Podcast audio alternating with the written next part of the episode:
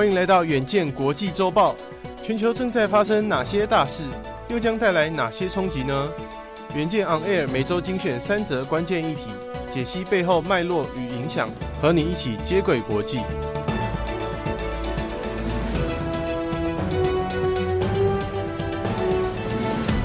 各位听众朋友，大家好，欢迎收听本周的国际周报。本周的文章标题是：联准会渴望暂停升息，保成印度设厂，降低对中国的依赖。首先，第一则新闻是：美国联邦准备理事会六月会议在即，包括理事及主席在内，皆对维持利率暂停升息保持开放态度，以便评估近期的升息效果，以及决定未来的政策方向。第二则新闻是，台湾制鞋大厂宝成工业前进印度设厂，这个举动呢，被视为将生产的重地转移至人力成本相对较低的国家，并降低对中国大陆的依赖程度。第三则新闻是，金砖五国预计八月将在南非召开会议，俄罗斯总统是否亲自出席引发关注。首先，我们先来看第一则新闻。联总会将在六月十三至十四号召开会议，多数官员就表示了，此次会议呢将倾向维持利率不变，以便评估近几个月以来的升息效果。少数官员呢则倾向支持升息，原因在于降低通货膨胀方面尚未取得足够的进展。根据《华尔街日报》的报道，自从二零二二年三月以来，联总会已经累计升息五个百分点，最近一次呢是二零二三年五月升息一码。联邦资金利率目标区间达到五 percent 至五点二五 percent，创下十六年来的新高。五月受到提名出任副主席的联总会理事杰弗森指出，在即将召开的会议上，决定维持政策利率不变，不该被解读为我们已经达到这个周期的利率顶点。杰弗森进一步表示，在近日会议不升息，便能让联邦公开市场委员会看到更多经济数据后，再进一步决定紧缩政策的幅度。另外一位在联邦公开市场委员会有表决权的费城联邦准备银行总裁哈克提到，他也支持六月暂停略过升息。他说了，若是要进入一个采取更多紧缩措施的时期，我们可以每隔一次会议就行动一次。联总会主席鲍尔也曾在五月表示，对暂停一次升息抱持开放的态度。他就说道。我们在紧缩政策方面已经取得很大的进展，现在的政策立场有限制性，而我们目前的紧缩行动会产生什么样的滞后效应，以及当前银行业压力多少程度的信贷紧缩尚无可确定。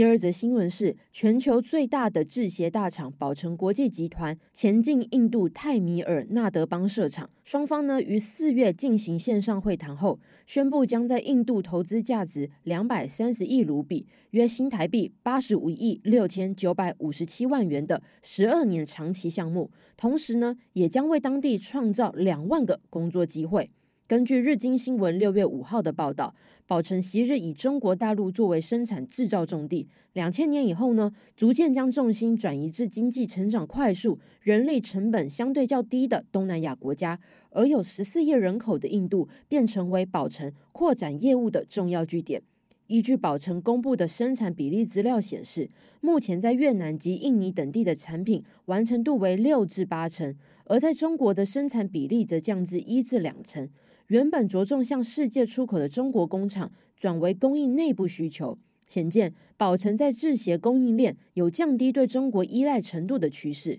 路透也报道，早在宝成计划于印度设厂前，在孟加拉、柬埔寨、缅甸、越南便设有制鞋工厂，制造知名的鞋类品牌，包括 Nike、Adidas、New Balance、Timberland。并于二零二二年在全球生产及出货超过二点七二亿双鞋，而宝成如今锁定的泰米尔纳德邦，在过去五年制造的鞋类出口产品占整体印度的四十五 percent，包括 Giorgio Armani、Gucci 等知名品牌也会在当地制造产品，或是向当地采购产品原料。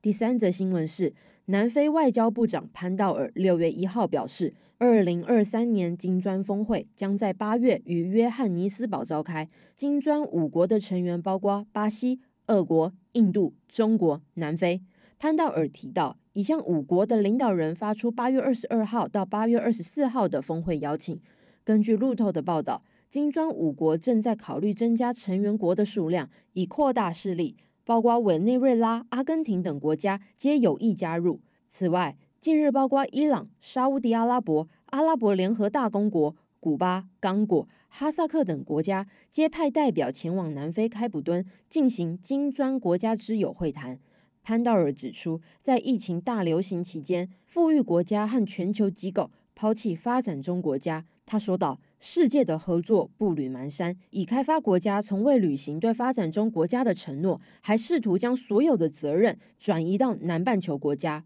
然而，国际刑事法庭三月对俄罗斯总统普丁发出逮捕令，指控他强行将儿童从乌克兰的俄罗斯占领区驱逐出境，这样的行为触犯战争罪。俄罗斯否认国际刑事法院的指控，并指称国际刑事法院不具有管辖权。”因为俄罗斯并非是成员国。值得注意的是，如果普丁亲自出席八月在南非召开的金砖峰会，身为国际刑事法院成员国的南非理应有义务基于罗马规约逮捕普丁。对此，南非总统拉马福萨四月曾表示，执政党呢正在试图废除该国的国际刑事法院成员国资格。